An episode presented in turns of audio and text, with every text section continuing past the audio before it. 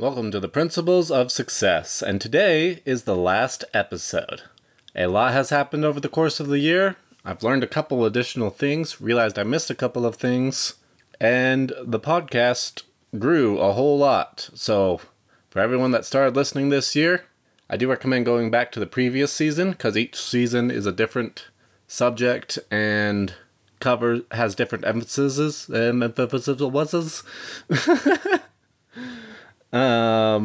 So if you haven't listened to the older episodes, go listen to those. And thank you all for listening. Especially thank you to the people who have reached out to me on Instagram. So the best way to get a hold of me, if you're wanting to get a hold of me, is through Instagram. My Instagram handle is Nathan Dickinson. So NathanDickinson. If you look at the podcast, it should have my name spelt correctly, and just at Nathan Dickinson. So if you ever want to reach out to me, go ahead. And especially thank you to the people who have reached out to me, because there's multiple times where I've almost said screw it to this podcast. It's just a side project for me to practice my improv skills. And I have other more demanding things for my time that produce more money and has a better ROI. But for the people who have reached out to me, you're the ones that made me want to continue doing this podcast, because you all kept talking about the impact that it's had on you. So I appreciate that. It helps me keep going and doing this, even though it takes so much work. So thank you for reaching out.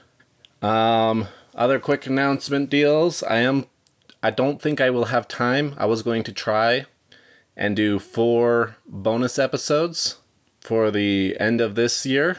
But so much has been happening on my life and the personal life side of things that I don't think I'm going to get those done.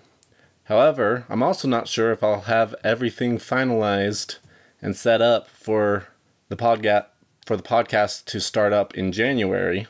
So I might have the 4 bonus episodes and might do those anyway.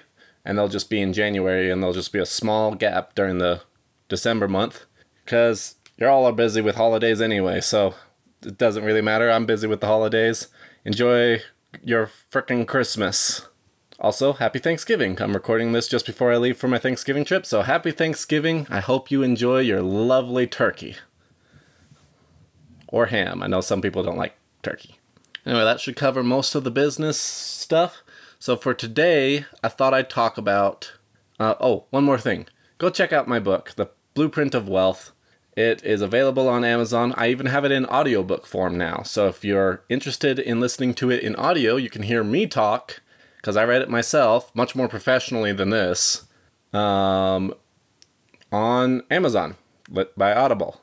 So go check out The Blueprint of Wealth, especially if you want to become wealthy. And that's the other thing I forgot. Next season is going to be about money. So all the people who like success, that's their favorite subject to talk about. And that's what we're finally getting to, is finances, personal wealth, becoming successful financially. I did health first because you need the energy and capabilities to be able to perform, so that way you can then produce income. So that's what the next season is about. But for this episode, what I was thinking is just kind of covering things I missed, things that I would like to slightly correct and add notes to, and just some extra things that I learned throughout the year in regards to health. So first up, let's talk about milk and fruit. I feel like I was a little bit too harsh on them in this season. I eat fruit every day. Fruit is fantastic for you. Do not hesitate to eat fruit. And I said that in the episode, but I also spent a lot of time warning against the high sugar content in fruit. And if you are trying to lose weight, eating more vegetables instead of fruit does help. Especially not having fruit smoothies. And I talked about that in the episode that I talked about fruit. So go check out that episode when you're wanting to learn about food. Milk. The science is still pretty conflicted on milk. And that's basically what I said in the episode, but I did kind of an experiment on myself this year, over the last several months, because I've talked about it before. I really struggle to put on weight. I just have a super, super high metabolism. like off the charts high metabolism. There's nothing wrong with me. It's just really, really high. So I've been drinking a gallon of milk a day, and it's working. It's putting on weight. I'm actually building muscle and putting on weight for the first time in my life. I've been trying to figure out how to do it for a really long time, and it's finally working. I've gained 30 pounds this year, and most of it is in muscle. So from my analytical point of view, there's definitely nothing wrong with milk. I was a little nervous about it with dental health, but talking to my dentist and from me just having naturally bad teeth, it actually didn't make the teeth worse. In fact, I had a pretty good year in terms of teeth health. So in my personal opinion, milk's great. Drink all the milk you want. And if you're trying to put on weight, drink a ton of milk.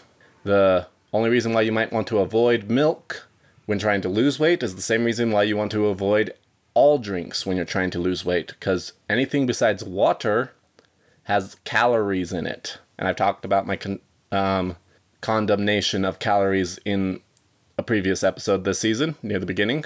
So go check out that episode. But calories are still a thing, and calories, milk, a gallon of milk has roughly estimated 2,500 calories in it. So that's about as much as what most people eat in a day. So by chugging that, I was able to really amp up the calorie intake. Next, I wanted to just add a little bit of knowledge that I found out about the vegetable oils. So that's your canola oil, your vegetable oil, your soy oil, all of those oils. I found this out. Most of those weren't put in place because we needed a replacement for the fats that we were demonizing. They were factory byproducts that we had no way of getting rid of. So they decided that they should market it as a food product and as a substitute for all the good healthy fats that we've eaten throughout history. So that's what they did. So all of those oils are just factory byproducts that they don't really have a good use for. Another fun fact about soup. Soup, just because of how cooking works, retains the most nutrients, because when you boil food or cook food, all the nutrients get zapped out into whatever filament, I don't know what word I'm looking for, so like when you boil food, all the nutrients go into the water, and then you drain the water, and all of those nutrients went down the drain. So soup is super efficient at keeping in the nutrients, and is so good at it that the Romans actually for a period of time tried to outlaw feeding soldiers anything but soup, because it's super effective for feeding mass numbers of people efficiently. So I just thought I'd add that in because I thought it was really cool that Romans tried to make it illegal not to eat soup. Another little insight I realized was, so I've condemned grains pretty hard in the episode as well, and I still condemn grains really hard. The science is very clear on that. But one thing I realized was kind of the pairing for grains and other foods a lot of times. So like, for instance, rice. There's like next to no nutrients in white rice, but they did stuff to make it white rice for various reasons.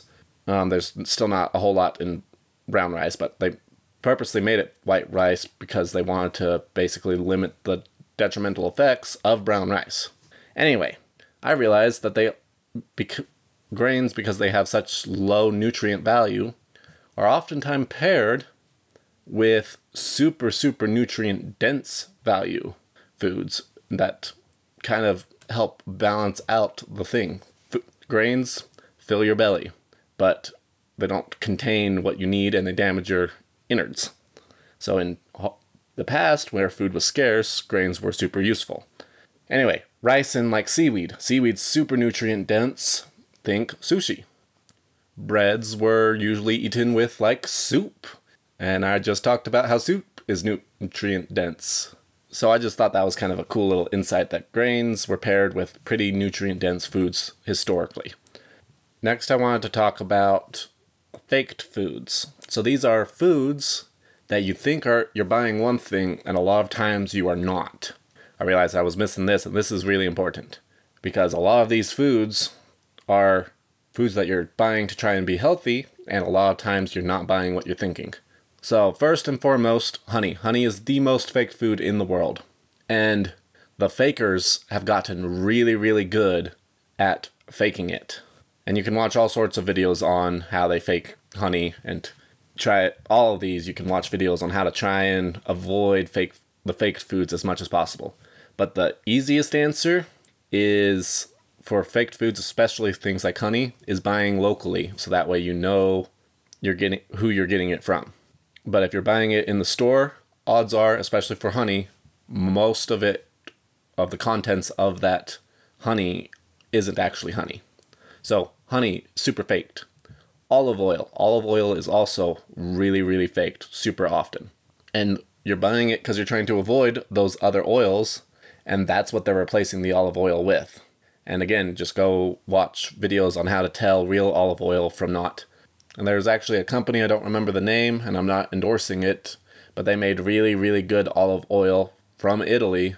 And it was like $135 for 3 bottles, and it was super nice. I think it was like the Olive Oil Club or something like that. So if you find it, maybe comment below and let other people know what it is. But olive oil, also super faked. And most of the olive oil in the stores are fake, are vegetable oils, canola oils, those are things. And they don't have to list them as fake oils on the things. So just reading the back won't necessarily help you either. You have to actually know how to tell real olive oil from fake olive oil. And then there's lots of other faked foods that are pretty common, but the only other one I thought I'd mention is pomegranate juice. Pomegranate juice a lot of times is just apple juice. And the reason why is because pomegranates are really expensive. So they try to dilute the pomegranate juice with apple juice to try and save a couple bucks. You're still getting some pomegranate juice, but a lot of it's just apple juice with a bit of pomegranate flavoring. Well, with a bit of pomegranate juice to it. That flavors it to be pomegranate-y. So that's it for the food part of this episode, and I realized it's already getting kind of long, so I'm going to rush through this next part, which is kind of the fitness part. I think I talked about it already, but cardio does not help you lose weight. Cardio is for your cardiovascular system, which is super important, but if your goal is weight loss, quit running, pick up some weights, get fit, build some muscle, which leads into the next one that I realized I left out, which is a pound of muscle and a pound of fat weigh the same. They're both a pound. So the scale isn't as important as you think. Your goal is to get looking good, and that might involve putting on 10 pounds of muscle and losing 10 pounds of fat. You'll still weigh the same, but you'll look infinitely better. Next, this is the one that really bugged me when I was talking to a friend who was complaining about being fat, and it's just over and over again, I've noticed this. If you're fat, if you're heavy, if you're wanting to get looking better, and you haven't been to the gym at a minimum of 3 days a week for the last 3 months, then you have no room to talk. You're just all talk. You're just saying stuff and you're not actually doing it. And people have all of these excuses as to why, oh, going to the gym doesn't work. I tried going to the gym. I actually gained weight when I went to the gym. If you haven't been doing it for long enough to start seeing the results, and you haven't been doing it consistently enough, and you haven't been lifting weights and hitting the weights heavy enough to build muscle, then obviously you're not going to get the results. This thing takes time, but people want their excuses, and they will always have their excuses. Next thing I want to talk about is, I'm spacing on the word, training to failure, time under tension. Those are two of the phrases that go along with it. I'm spacing on the actual word. But anyway, to build muscle, you have to put your muscles to the extreme. So if you just, let's say you do 5 pounds and you do 10 reps of 5 pounds, but you could have done 20 reps, well, then those 10 reps were completely pointless. Whenever you're doing reps, the whole point is to fatigue your muscles enough for those last 2 reps that are near failure, where your muscles are straining, because that's where the muscles tear, and when muscles get teared, that's actually when new muscles are formed. So you have to train to failure.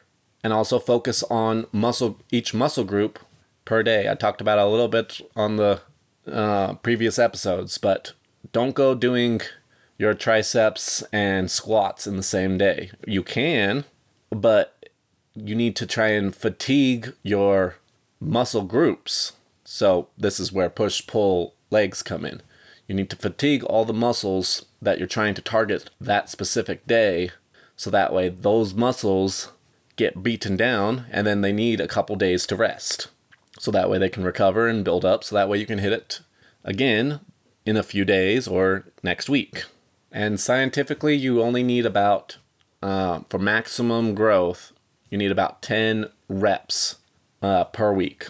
So I like to do like 6 and 4 because I work out 6 days a week, roughly. So I'll do 6 the first time I'm working that muscle group, and then 4 the next time I'm working that muscle group, because I like to be lazier and my muscles haven't fully recovered yet.